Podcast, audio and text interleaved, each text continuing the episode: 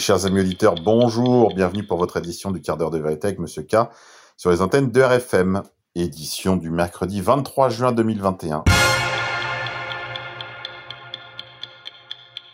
Aujourd'hui, nous sommes la Sainte Audrey, Audrenne. Dicton du jour à la Sainte Audrey, mieux vaut suer que grelotter. Au jardin, il est temps d'arroser copieusement les jeunes arbres en période sèche, de bassiner les fougères dans la maison et de récolter les aromates et les faire sécher. Éphéméride, 23 juin 1971. Accord sur l'entrée de la Grande-Bretagne dans le marché commun. 23 juin 1970. Heurts entre la police et des étudiants à Tokyo, au cours de manifestations contre le pacte américano-japonais de sécurité. 23 juin 1956. Le colonel Gamal Abdel Nasser est élu président de l'Égypte. 23 juin 1952. L'aviation américaine bombarde les centres hydroélectriques dans Corée du Nord. Le 23 juin 1935, Mussolini rejette les concessions britanniques sur l'Abyssinie. 23 juin 1886, les familles Bonaparte et d'Orléans sont bannies du territoire français.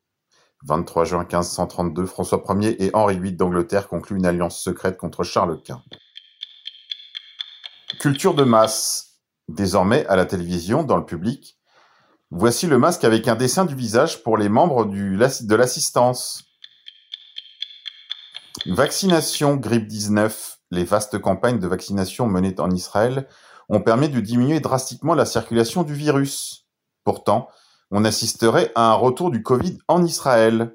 De plusieurs milliers de cas quotidiens au début de l'année, le pays est progressivement passé à quelques dizaines de cas quotidiens seulement. Mais voilà, Israël a enregistré plusieurs clusters ces dernières semaines. Et la ville de Binyamina vient d'augmenter son niveau d'alerte, une première dans le pays depuis plusieurs semaines. Dans ce contexte, la potentielle capacité du variant Delta à échapper au vaccin à ARN messager interroge. Comme le disent nos confrères de Covid 1984, le coût du variant qui échappe au vaccin, coup de maître, une nouvelle fois. Ils sont très prévisibles, mais ils sont très forts. Covid-19 encore. Dimanche 27 juin, Monseigneur Dominique Rey, évêque de Toulon, ordonnera 6 prêtres et 3 diacres dans le diocèse.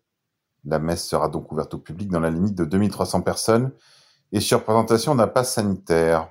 Pass sanitaire pour avoir le droit d'assister à la messe. L'Église, du moins l'Église conciliaire, se couche et rampe devant les injonctions de l'État, participant à l'instauration future d'un apartheid sanitaire basé sur du rien. On est très loin du Christ guérissant les lépreux. Vaccination. Alerte, l'animateur des réseaux sociaux sportifs Filou, ou Filou Sport, s'est fait vacciner. Personnalité très suivie sur les réseaux sociaux pour ses commentaires sur l'actualité sportive, Filou Sport est décédé samedi 19 juin à l'âge de 49 ans seulement. Philippe Vignolo est décédé aux alentours de 17h d'une crise cardiaque dans son village de Pietracorbara, en Corse. De plus en plus de starlettes de son genre décèdent suite à une double vaccination. Ça commence à se voir. Économie. De plus en plus de pénuries aux États-Unis. La qualité des biens diminue et certaines denrées sont difficiles à se procurer. Cela commence à s'agiter sur les réseaux sociaux. Retrouvez la vidéo sur YouTube « Shortage across the USA. Supplies are running out ». Décès suspect. Une femme d'affaires qui fréquentait Hillary Clinton serait tombée, rencontrant ainsi sa mort. Information en date du 17 mai 2021. Encore une mort mystérieuse autour de Hillary Clinton. Cette femme d'affaires, réputée heureuse quelques jours avant d'être retrouvée en bas de son balcon. Il y a eu ces 6 derniers mois beaucoup de chutes de balcon aux alentours des Clinton. Pour une raison inconnue de moi, il n'est pas sûr d'être un millionnaire dans les environs de Hillary. Cette histoire est particulièrement troublante parce que cette femme d'affaires était également une mère de famille. Elle a rencontré la mort en tombant de son balcon, alors que son enfant n'avait que 5 mois. Très suspect. Le Sun britannique a rapporté que cette femme d'affaires, Luo Lily, d'origine asiatique, serait morte après tomber de son penthouse avec son enfant de 5 ans dans les bras. Une petite fille. Les autorités de Hong Kong rapportent que Luo Lily, qui fréquentait Hillary Clinton, aurait pu prendre sa vie suite à une dépression postpartum. Ce qui est d'autant plus étrange que cette femme était en bonne santé et rencontrait un succès mondain inégalé.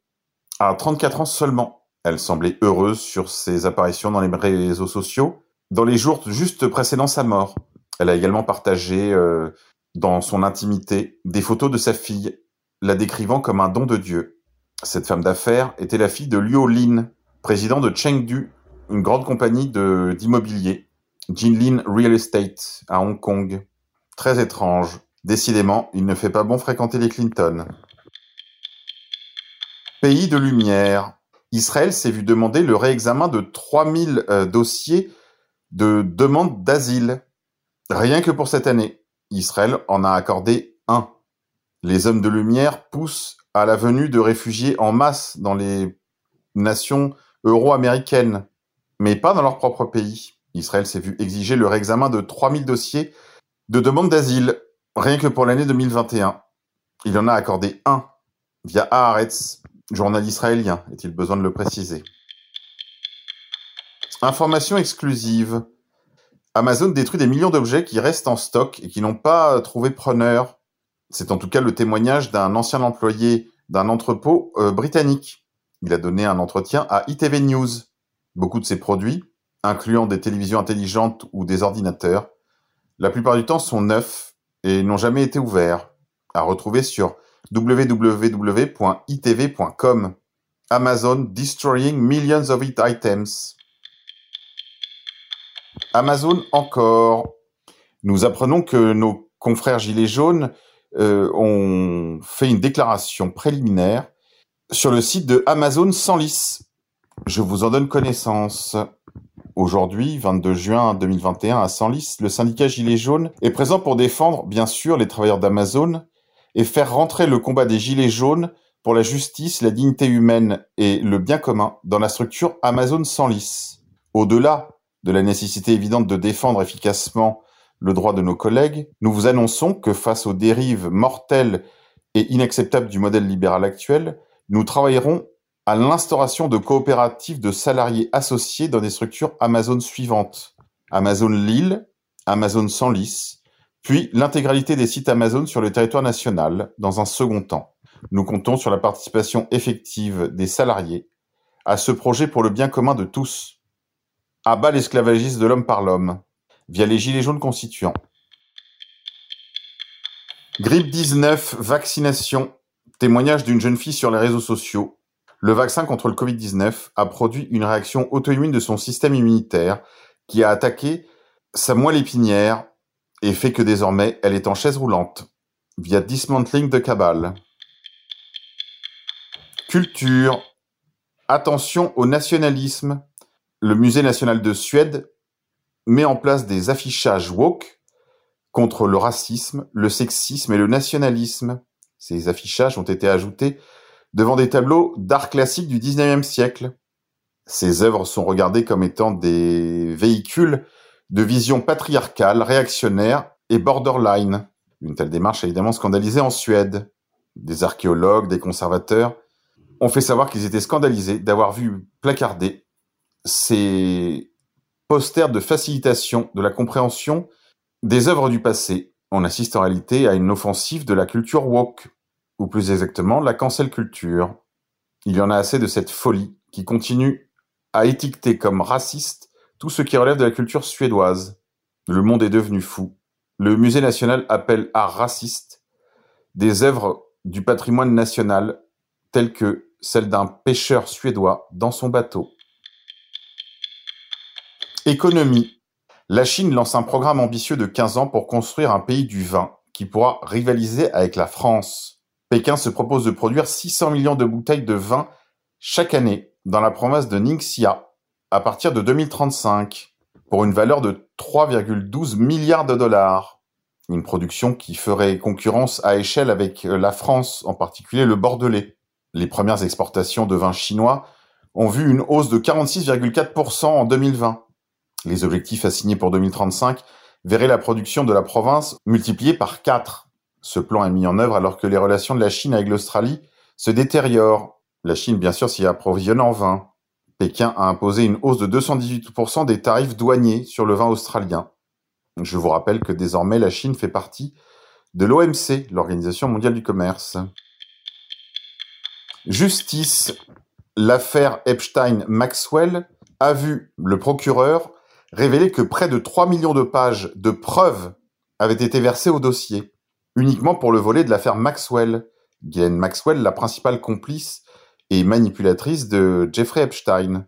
Les procureurs de l'affaire Maxwell ont en effet communiqué 2,7 millions de pièces de preuves aux avocats de l'associé de Jeffrey Epstein via newsweek.com. 2,7 millions de pages de preuves, ça fait beaucoup. Je crois bien que l'affaire Epstein n'est que la partie émergée de l'iceberg. Tendance. D'après une étude de la Brookings Institution, les jeunes évangélistes américains se détournent d'Israël. Voilà une bonne nouvelle. En effet, vous le savez probablement, le projet sioniste ne tiendrait pas sans ses alliés, en particulier sans ses alliés pseudo-chrétiens, tout spécialement les pseudo-chrétiens américains. Allez, c'est tout pour aujourd'hui les confinés. On se retrouve demain, on se quitte en musique. Aujourd'hui, je vous propose Big Mouth Strikes Again des Smiths.